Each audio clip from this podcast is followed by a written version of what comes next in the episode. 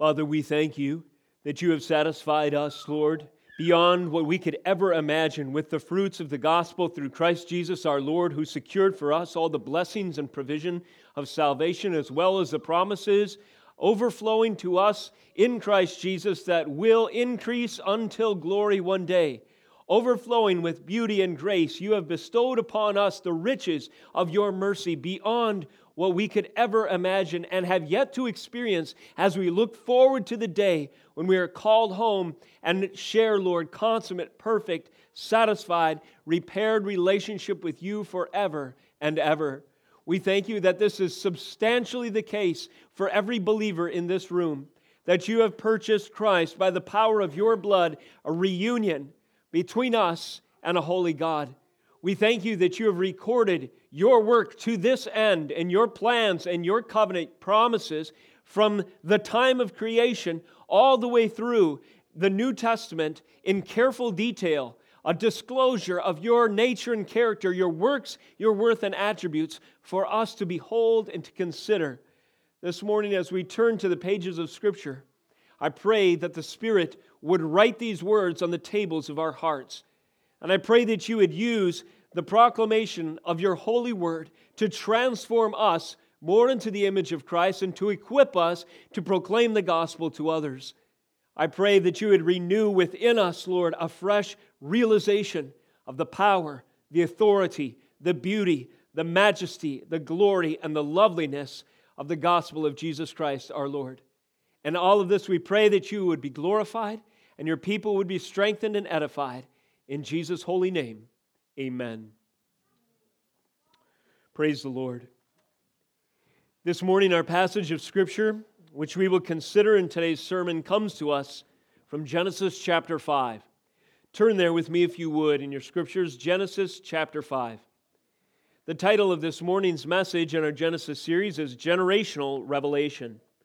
Last time we were in Genesis, we considered the end of chapter 4 under the title Generational Archetypes.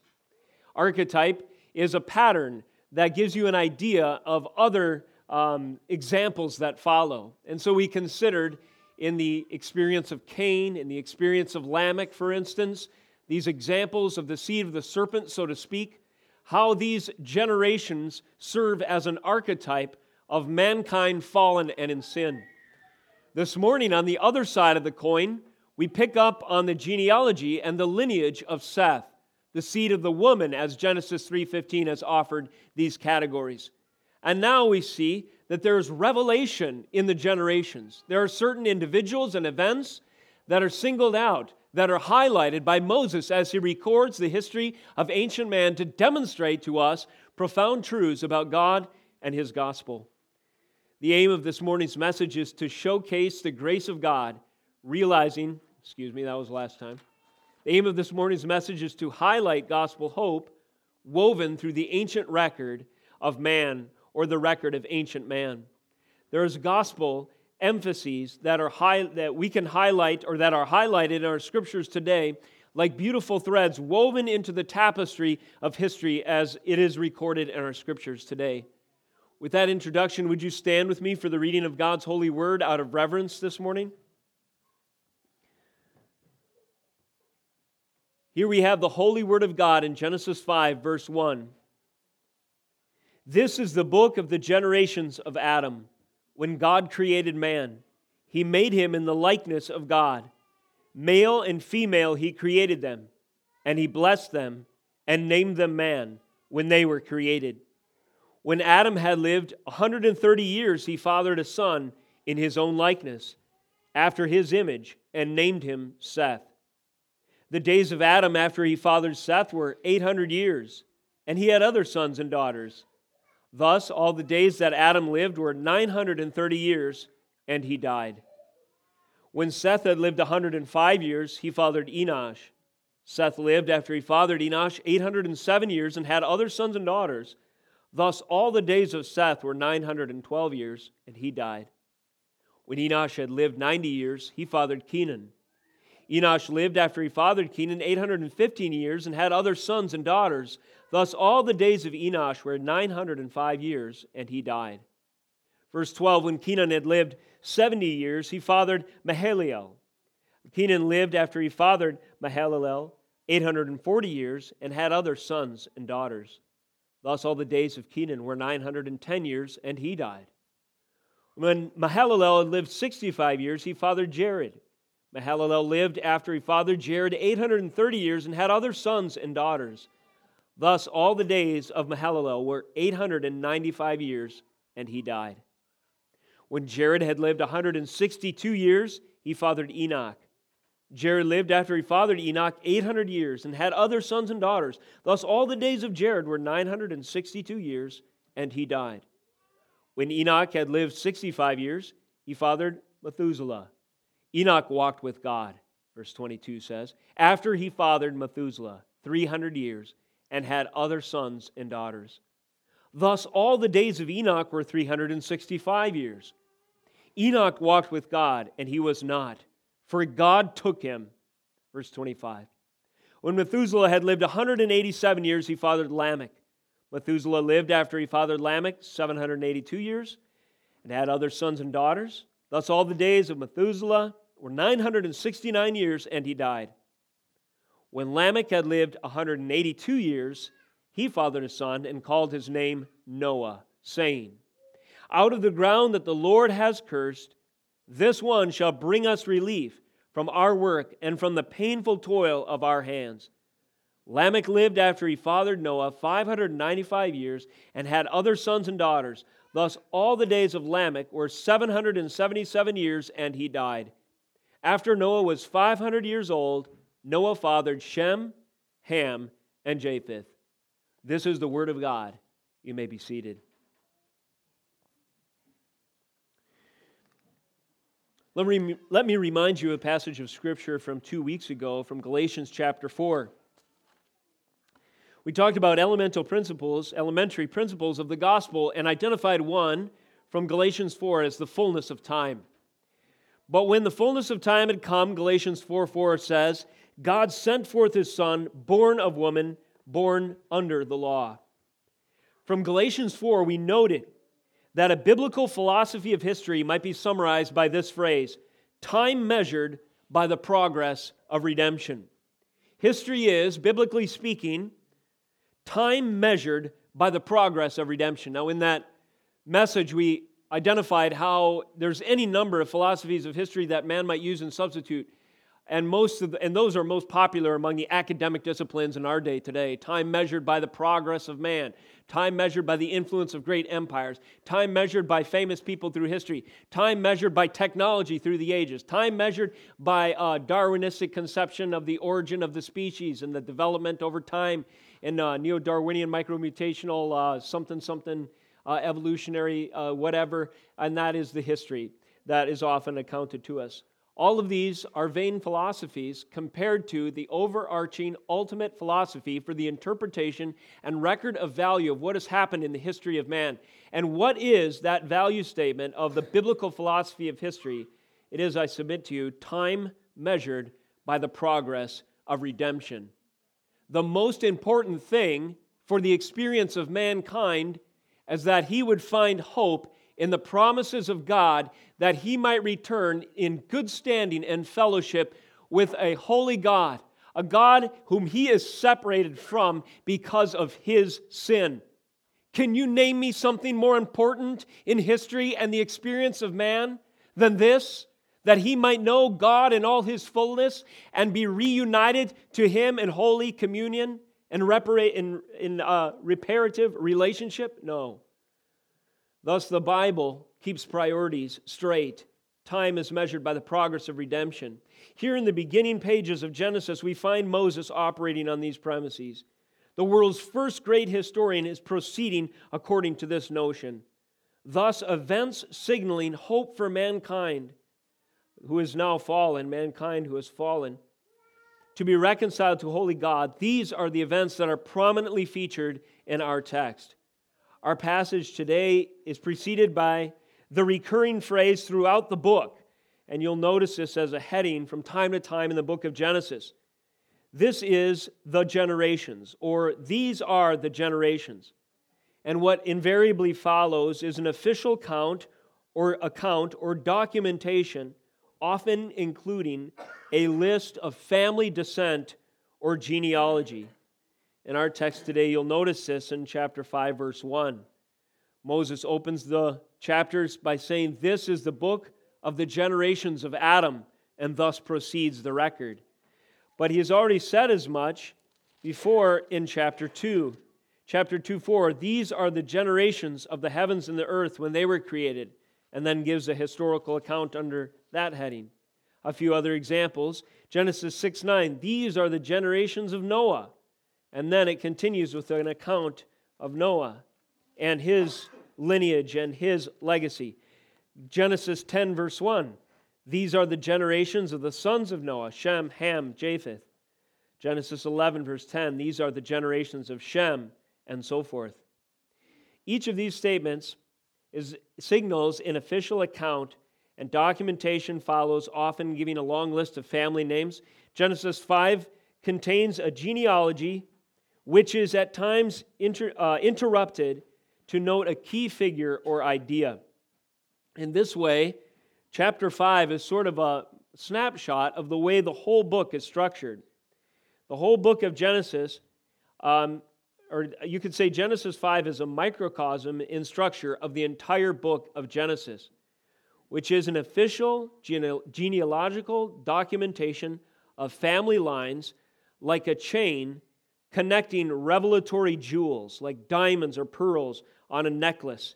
The chain of these family lineages is interrupted at times with this jewel of revelatory truth, this gospel promise, this covenant moment, this milestone in time which marks the progress of redemption. And Genesis strings those jewels on this chain of lineage connecting them all together, and that's basically the framework of the book. In addition, Genesis 5 documents, as we have noted in our reading this morning, recurring incidents of natural death. It says again in our text in Genesis 5, it traces the tragic end of each one of these individuals. Though they lived much longer than we're used to these days, nevertheless, Adam, after he lived 930 years, died. Likewise, Seth, 912 years, dead. Enosh, after 905, he also died, and so forth.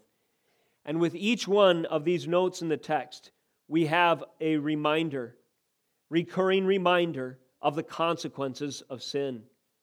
Natural death has entered into the experience of mankind as a consequence of the fall that we've read of in chapter 3.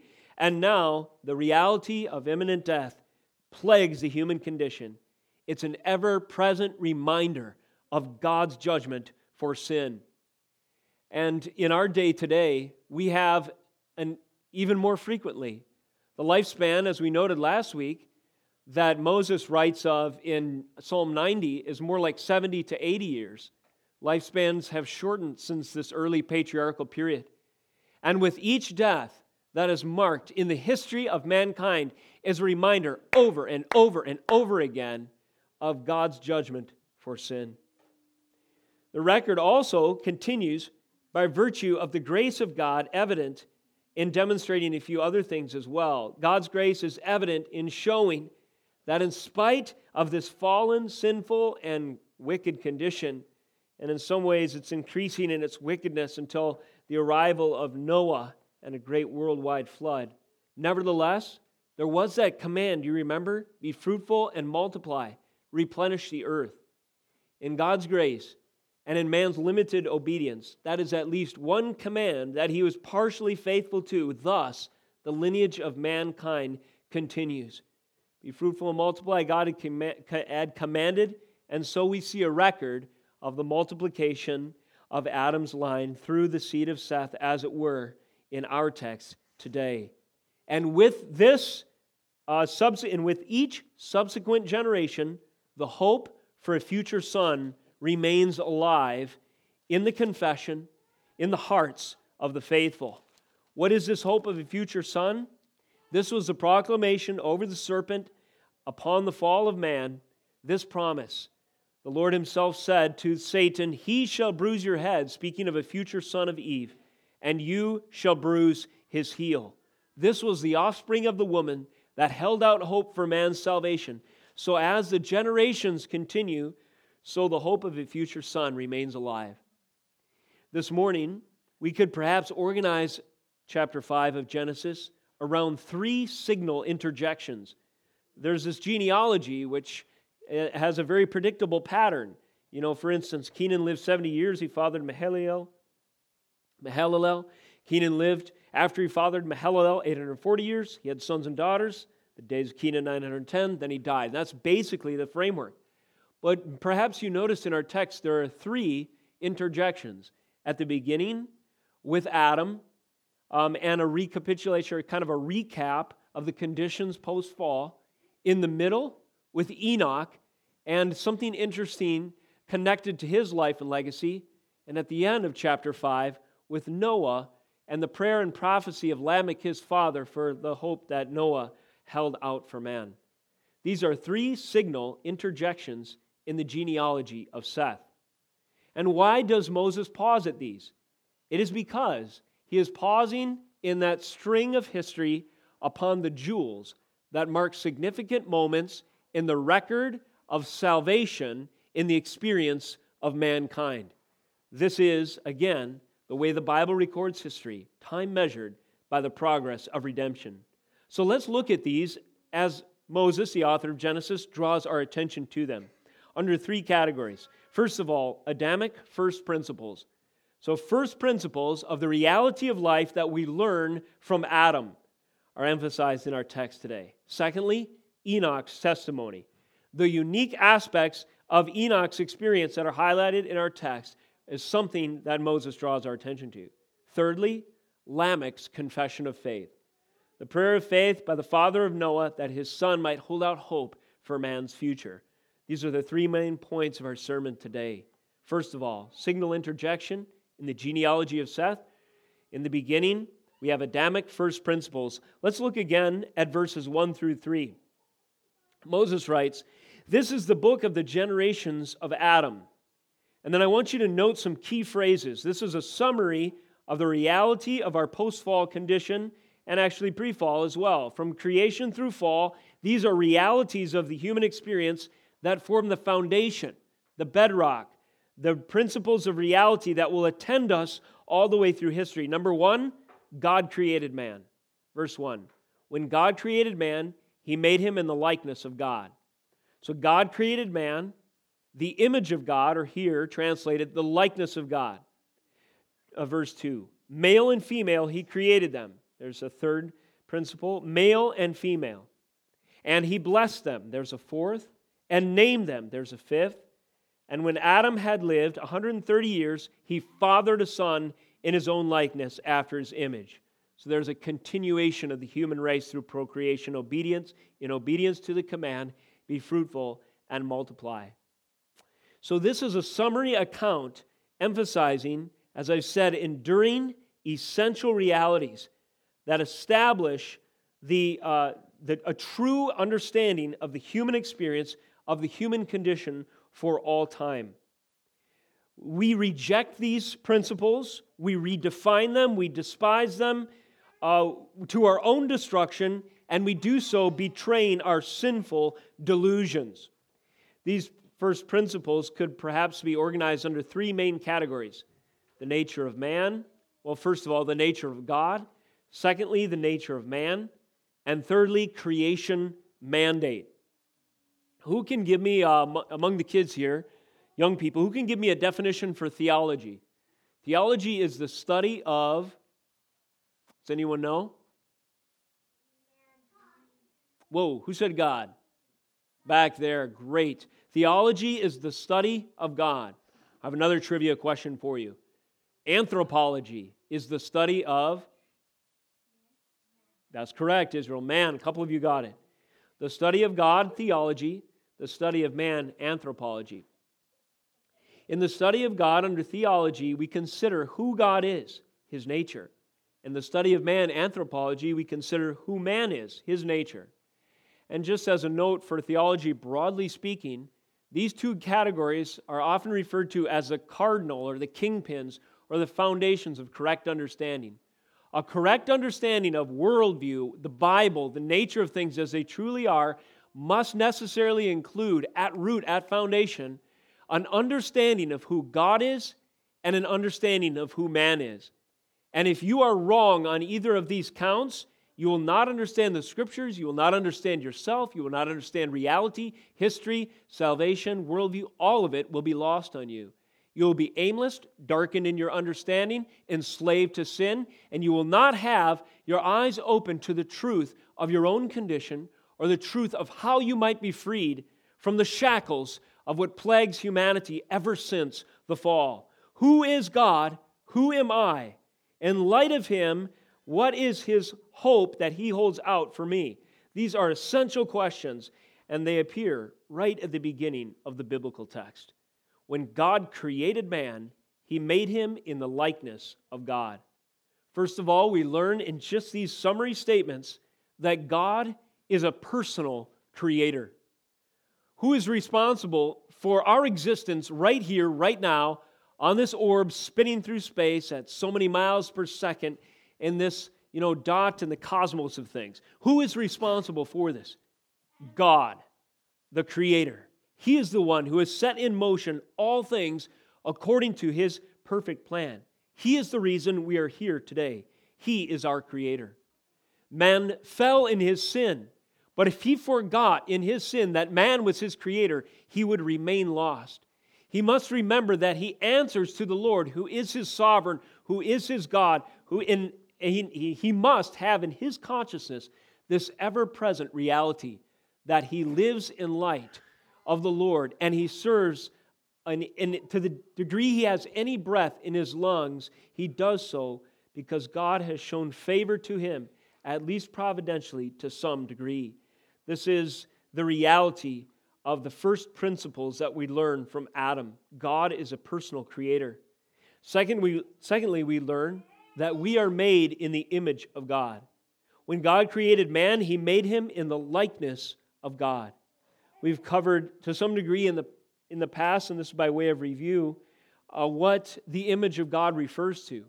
But there is a unique quality to being human that differentiates us, that renders us distinct from all the rest of the created world.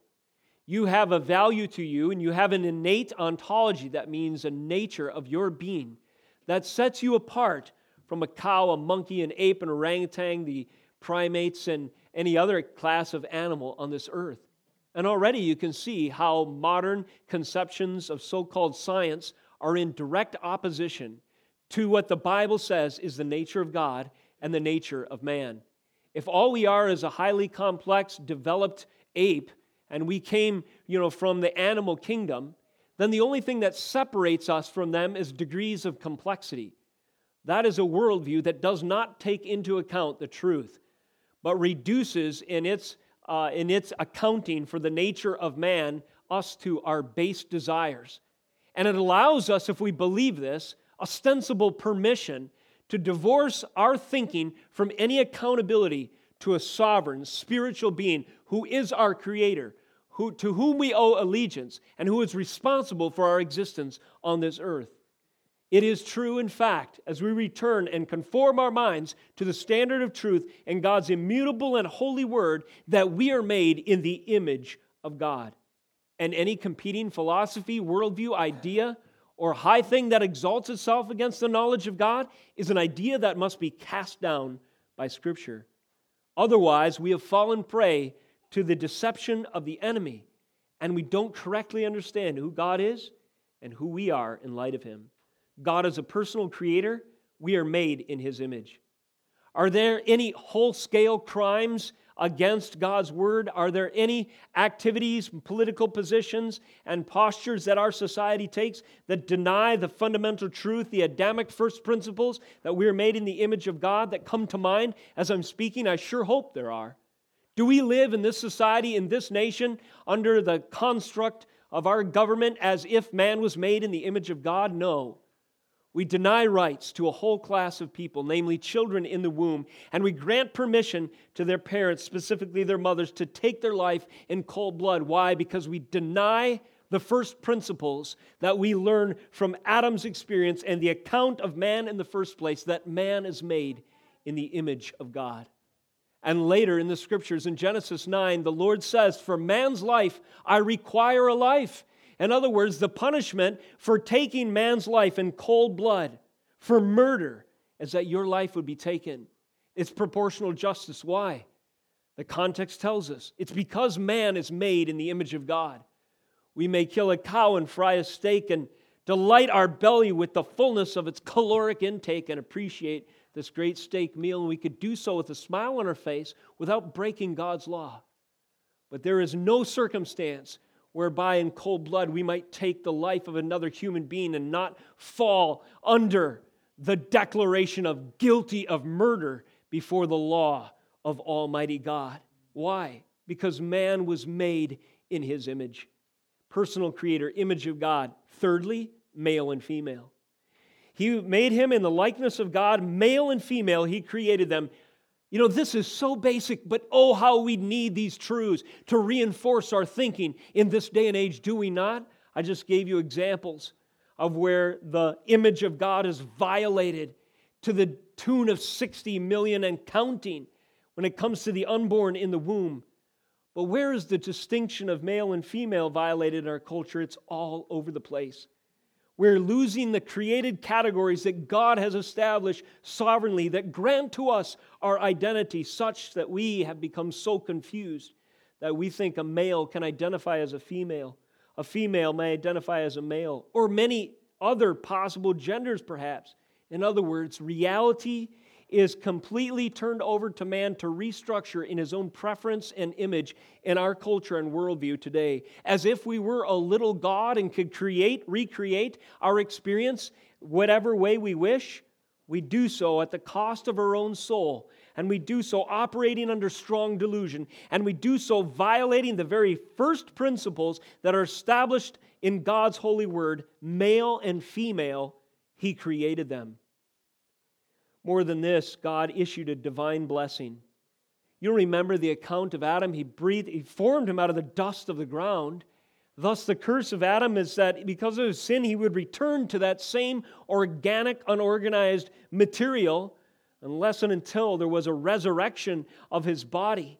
So, what made man a living, breathing, conscious, spirit filled form? Uh, it was the breath of God Himself breathing into man that blessing of consciousness and life. And without this, without the imbuing of the Holy Spirit in that first act in creation, as it were, and without the Lord's continual providence sustaining each individual human being and all creation itself, it would all collapse in on itself. It would not be sustainable. But God breathed that divine blessing, as it were, into the lungs of Adam and sustains even us this day by his abiding grace. And he gave man a purpose. Furthermore, it says he named him, blessed him, and named them man. What this means is God established man as a kind, if you will, mankind, a unique category of creature made in his image. That is to say, in these first principles we learn from Adam, God, as creator, had the authority to, to define who we are, what our identity would be, what our purpose would be, and, we, and all of these we acknowledge are sovereignly dictated to us by our Creator if we are living rightly, if we are reasoning well, if our lives are lived in accord with the Holy Scriptures. But even this we doubt today, do we not, in our sin? Man would like to define for himself his own purpose we, we go on these long journeys to find ourselves, to discover ourselves, to re identify with some uh, kind of you know, autonomous self search and so forth. And when we do so, we lose this first principle that God has ordained our purpose, and ultimately it is to glorify Him, as the confession summarizes, and to enjoy Him forever by submitting to Him as our Savior and Lord and taking heed to His holy word that we might discover ourselves. Are you on a search of self discovery that's led you aimlessly through a bunch of truck stops on the road to delusion? It's a question that we should ask our culture. Well, if you can say, Yes, I don't really know who I am, I've been on a search to find out what is my purpose, look no further than the Holy Scriptures. Turn your attention to God's Word, and therein you will find why you exist on this earth.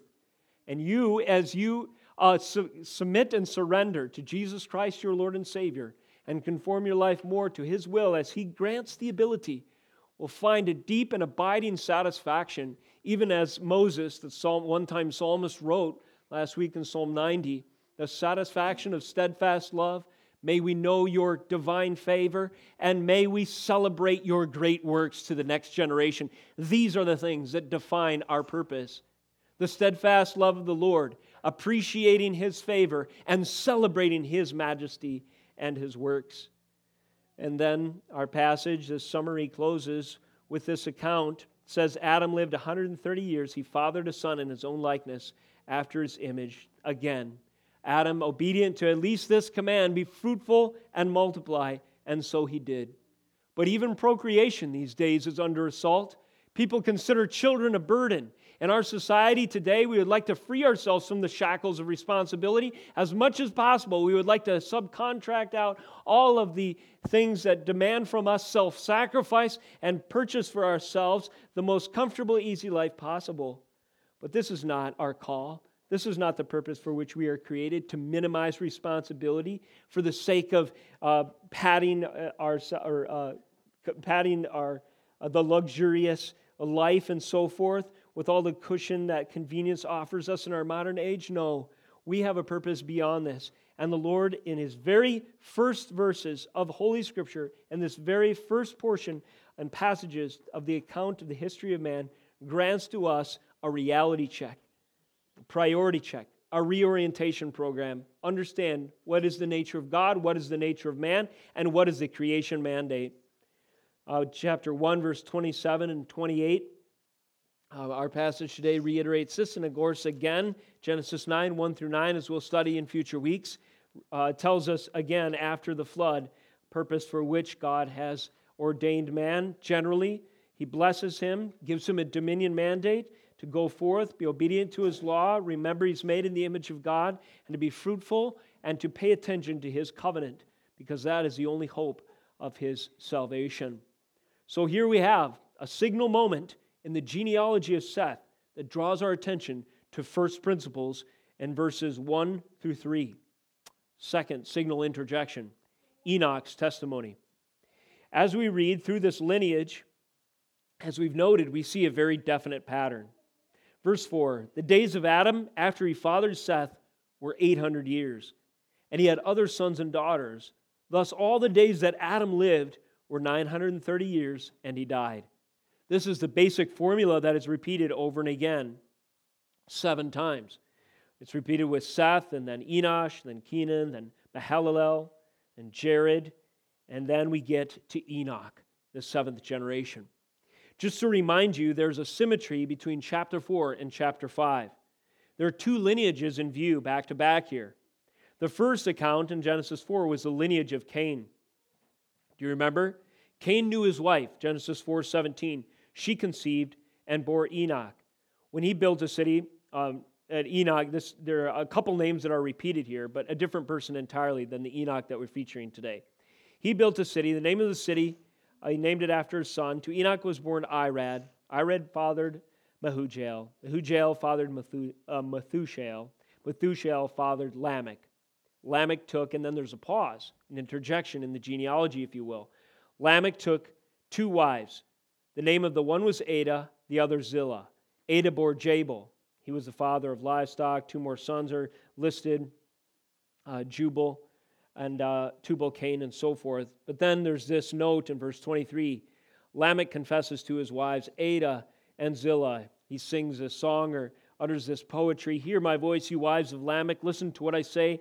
I have killed a man for wounding me, a young man for striking me. If Cain's revenge is sevenfold, then Lamech's is 77 fold.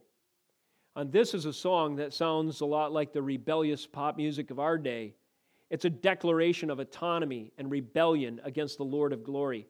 It's a celebration of wickedness. It's self exaltation, self aggrandizement. It's the apex of human pride. I will make my own rules. I will do as I please. I will take another's life into my own hands. I will take multiple brides for myself. I will live as I please. This is generation number seven from Cain. Whereas generation number seven was Seth, from Seth was Enoch. So we have a juxtaposition here. We have a contrast. One is the fruition of wickedness in Lamech, and the other is this picture of salvation. This is Genesis 5:22. Think about this in contrast to Lamech. Enoch walked with God after he fathered Uh, Methuselah, Methuselah, excuse me, 300 years and had other sons and daughters. Thus, all the days of Enoch were 365 years. Enoch walked with God, and he was not, for God took him. So in the first account, we have the seed of the serpent, if you will, according to Genesis 3:15. A record of the generations, sin begetting sin, begetting sin. But in the other account, in our text today, we have a record of the generations of Seth, the seed of the woman, if you will, where the lineage, where the heritage of faith and a future son is passed on. And then these glorious interjections of truth into this genealogy including this fascinating story of Enoch, who never actually saw physical death, but walked with God after he fathered uh, his son for 365 years and then walked, as it were, stepped, as it were, straight into glory. There's a cross reference in Hebrews chapter 11 to remind you of this morning. Hebrews 11:5 our author says this by faith, Enoch was taken up so that he should not see death, and he was not found because God had taken him. Now, before he was taken, he was commended as having pleased God. Um, kids in the room, there's only one other person in the Old Testament that did not see physical death. Um, some of you younger ones, anyone know who it is? Very good, Elijah. What happened to Elijah? Do you guys know what happened? Instead of dying, what happened to him? That's right, a fiery chariot from heaven came down. A taxi cab from glory, if you will, was ushered down through the heavenlies, and he was there with his apprentice, Elisha, the next prophet. And Elisha found himself waving goodbye as his master and uh, his a mentor steps into this chariot and is brought straight from earth into heaven by in this glorious uh, chariot. Israel and I were talking about uh, how Pilate's chariot, maybe it was a limo, like a stretch limo, and because he said there was actually archaeological evidence of a Pilate's parking spot outside a certain theater in Rome. As glorious as all the chariots have been through history, the pharaohs, Pilate, and so forth, none of those could compare to the glorious chariots of glory of heaven uh, uh, and Elijah experienced this kind of ride from here into heaven. Amazing. These are the only two examples in all of human history of men who never tasted death. So what is significant about this? 2 Kings 2:11 by the way is the story of Elijah's ascent into glory. Well, first of all, Enoch signals something. He represents something. First of all, communion restored. Enoch regained something that had been lost in the garden. Enoch enjoyed sweet fellowship and friendship and restored relationship, communion with God Himself. The greatest tragedy of Eden, when at the end of chapter 3, as I recall, the cherubim with flaming sword are placed as sentinels in, at the gate. And man, no, like a huge no trespassing sign. You do not cross here into the guarded presence of a holy God because you are a sinner. Somehow, some way, Enoch experienced a restoration of communion to some degree with God. And this was a foretelling of salvation to come.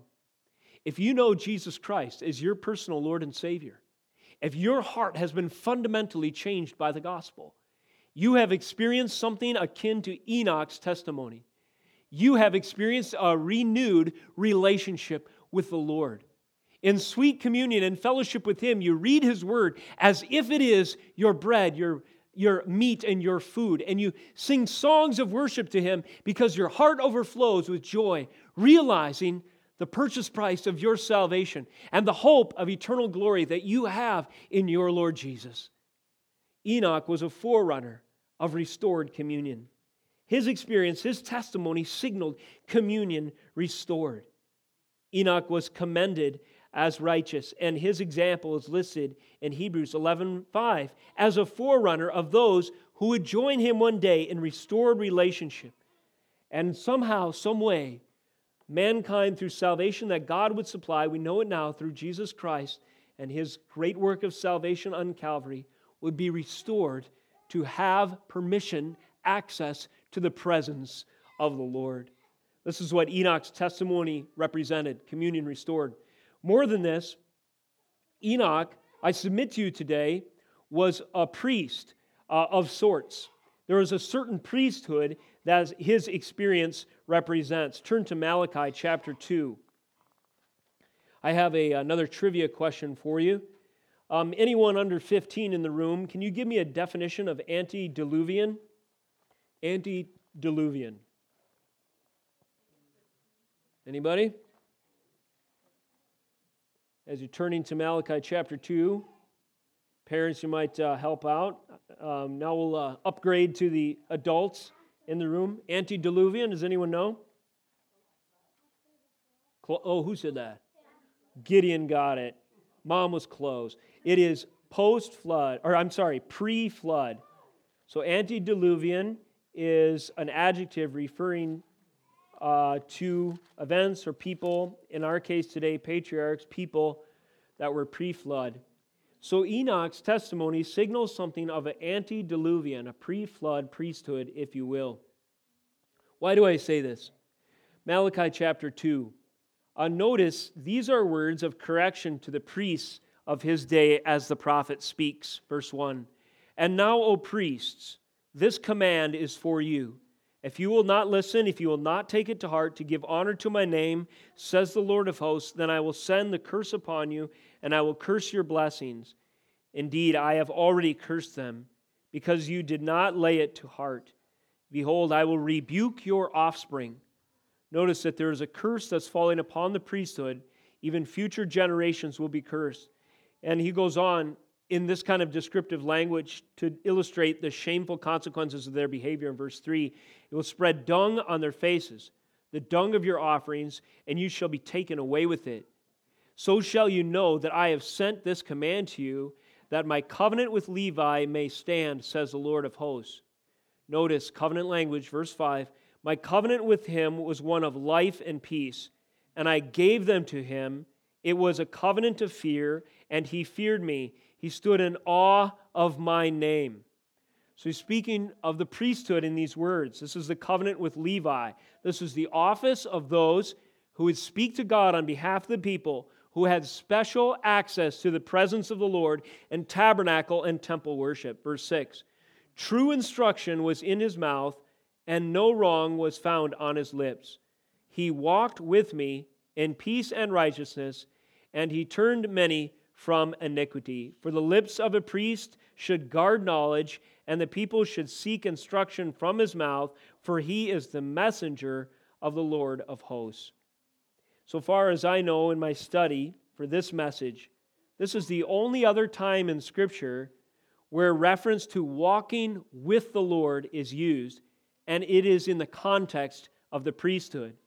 That is to say, the priest, Levitic order, they were blessed with special access to the presence of God to walk with the Lord like Enoch walked with God in the antediluvian period so long ago. In this sense, in the language of our passage today, compared to the rest of Scripture, we observe that the privileges of a priest in good standing are ones that Enoch, uh, that Enoch uh, uh, was that Enoch experienced as he walked with God. The language indicates what is otherwise reserved for the priesthood, the tabernacle, temple, and the presence of the Lord. So there's something in the text that would indicate a priesthood, a prerogative, or a priesthood privilege that Enoch enjoyed. That is to say, he was so close to God and his favor was so much upon him that he walked with him. He enjoyed the presence of the Lord in an extraordinary way. I'll turn you in your memory to Hebrews, which tells us that through the torn flesh of Jesus Christ, as it were, we have access into the Holy of Holies. That is to say, the privileges of the priesthood are now available to anyone who has Jesus Christ as his high priest. The experience of Enoch walking with the Lord, of enjoying the relationship that he had with the Lord, so as to, uh, uh, and, and so profoundly that it's described as walking with him, is something that redeemed saints can also partake in through Jesus Christ, our high priest. Enoch's testimony stands for communion restored and priesthood realities, the privileges of priesthood of uh, offered to the children of man. And finally, a prophetic role as well. Jude 4. Turn there with me if you would. Second to last book of the Bible, just one chapter. In Jude 4, there is a reference to Enoch as the author writes. The author is correcting people who are ungodly. In verse 4, second half, he says, Those or he describes these ungodly as those who would pervert the grace of our Lord into sensuality and deny our only Master and Lord, Jesus Christ. So that is the wicked posture of the unbelievers and the false teachers that Jude is opposing. But he invokes the testimony of Enoch, if you will, in verse 14 when he says, It was also about these, so wicked people like the ones described at the beginning of Jude, in Enoch's experience. It was about these that Enoch, the seventh from Adam, prophesied, saying, Behold, the Lord came with ten thousands of his holy ones to execute judgment on all and to convict all the ungodly of their deeds of ungodliness that they have committed in such an ungodly way, and of all the harsh things that ungodly sinners has spoken against him. He goes on to describe these individuals as grumblers, verse 16, malcontents, Following their own sinful desires, they are loudmouthed boasters, showing favoritism to gain advantage. So, what Jude enlightens us with is that Enoch stood for righteousness. Not only did he have a close relationship with the Lord, an experience that the priesthood would later enjoy, or those who are in Christ, but he also served in a prophetic role. He declared to the wicked generation around him if they did not repent, as it were, then the Lord would come in, and rain down judgment upon them as if his, he had declared war with thousands and thousands of warriors. And it wasn't too long in the vast arc of history when this actually happened. The wickedness of the world increased until chapter 6 opens, describing that man was multiplied on the face of the earth and so forth. The wickedness was increasing until God would bring, yes, indeed, a worldwide flood. Enoch's testimony is one of restored communion, of a priesthood or a relationship with the Lord akin to that a priest would enjoy, and thirdly, of a prophetic call to issue the word of righteousness and call for repentance in a wicked age. And finally, Enoch's testimony represents resurrection hope. There is hope in Enoch's story that for those who walk in the favor of the Lord, favor secured by the blood of a substitute sacrifice, namely Jesus Christ, that there will be a resurrection one day. There will be an ascent into glory. When you and I are in the grave, you remember that old gospel uh, a song, Swing Low, Sweet Chariot, coming forth to carry me home? There's, uh, in that song, the uh, believer identifies with the experience of Enoch and Elijah. And it's a profession of faith that one day the chariot of glory one day will swing low to this earth, and in the second resurrection, our body will be resurrected and we will rejoin the Lord in glory. And we will be there with Enoch and Elijah and all the saints, praising and worshiping the Lord in perfect restored communion. And Enoch holds out hope in his testimony for this reality for future believers, or for the future of all believers. Thirdly, this morning, signal interjection. And finally, last point in the genealogy of Seth. We've covered first principles we learned from Adam a testimony of what to expect from, or uh, what Enoch represents. And then finally, Lamech's confession of faith.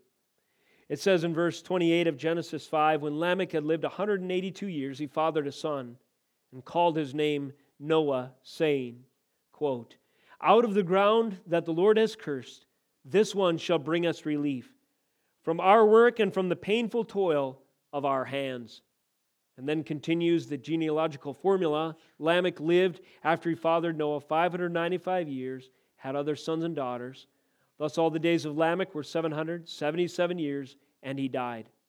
But this record of Lamech does not close without this interesting note, this prayer, this prophetic confession of faith in God's future for him that would hopefully come through his son. And indeed, his son Noah was an instrument of salvation, was he not? Lamech cried, Out of the ground that the Lord has cursed, this one shall bring us relief. He knew by the Spirit of God that his son Noah would somehow be an agent of salvation, an answer to prayer for those in bondage for deliverance that would come. That deliverance would take the shape of an ark that would carry the seed of the world to come, two of every kind and extra for food and sacrifices of the animal kingdom, and just eight people Noah, his wife, his sons, and their wives would pass through unscathed in the ark of God's salvation, having gone through that one narrow door, as it were, into that, uh, into that receptacle representing God's narrow way of salvation, pass through the waters of judgment to repopulate the earth and to continue the line of Seth all the way until the Messiah. This was what Lamech was prophetically recognizing when he cried out that his son might fulfill these hopes. In Lamech's confession of faith, it signals hope in a future son. Again, Genesis 3:15, that appointed son. Remember Eve celebrates at the birth of Cain, I've gotten me a man with the help of the Lord, only to have her hopes dashed when he murders his brother. But then once again in chapter 4, towards the end, Eve confesses, God has appointed for me another offspring instead of Abel, for Cain killed him, and to Seth also a son was born, and so forth. So Eve recognized that Seth was the appointed one.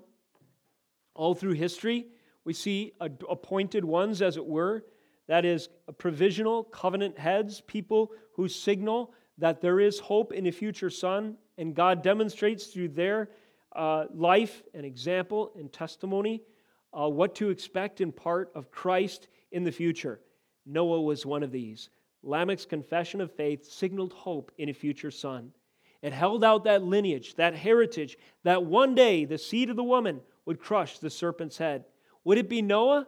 He would speak to it, he would serve as a jewel on the necklace of God's redemption, but the ultimate glorious jewel would come in the future Noah's son, down the line, many generations, Jesus Christ. Lamech's confession also signals hope in freedom from the curse that the Lord has cur- or out of the ground that the Lord has cursed, this one shall bring us relief.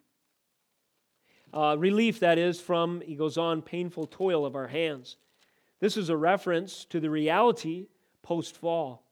Cursed is the ground because of you, God had declared to Adam as a result of his sin. Genesis 3 17.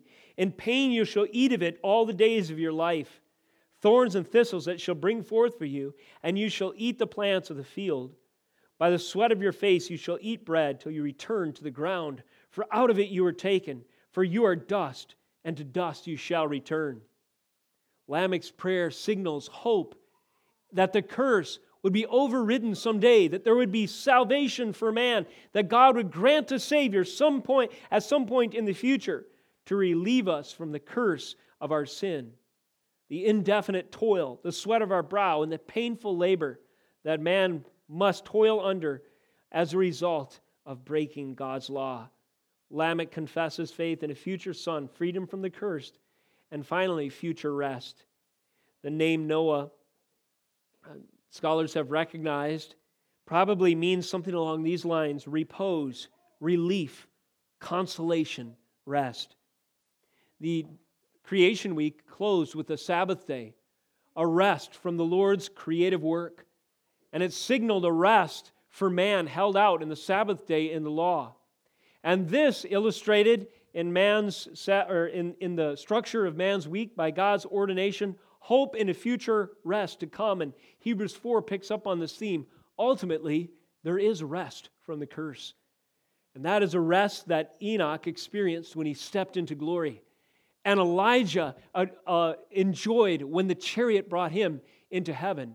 And it is a rest yet promised for you and I when that chariot swings low to usher us into the covenant promises that yet remain on the horizon for all who are in Christ Jesus.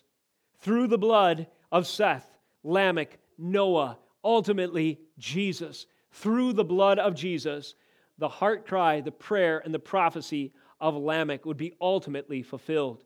That out of the ground that the Lord has cursed, one shall bring us relief from our work and from the painful toil of our hands.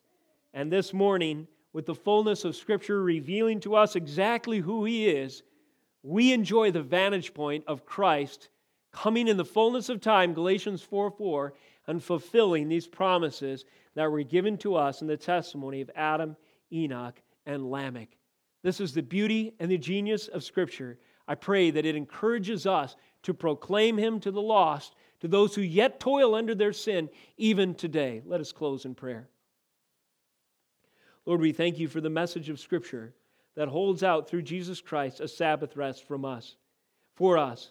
We thank you that in his salvation provided by his blood, there is the, the curse has been dealt with by his sacrifice on Calvary.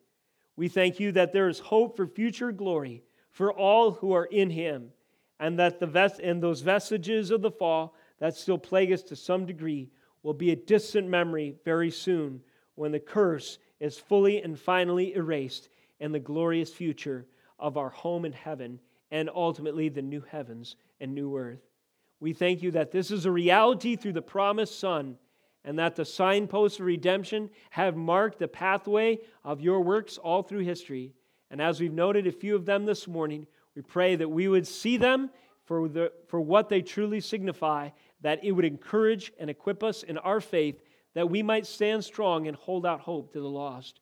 Finally, if there are any in the hearing of this message who do not know that hope and assurance of salvation in Christ, they would cry out in confession and repentance of their sins, that they would place faith and hope in Jesus Christ, the Son who has come, the appointed one, and that they would find their sins washed away by his blood, and that they might serve him with the joy of their salvation bubbling over until such time as we are all reunited in glory.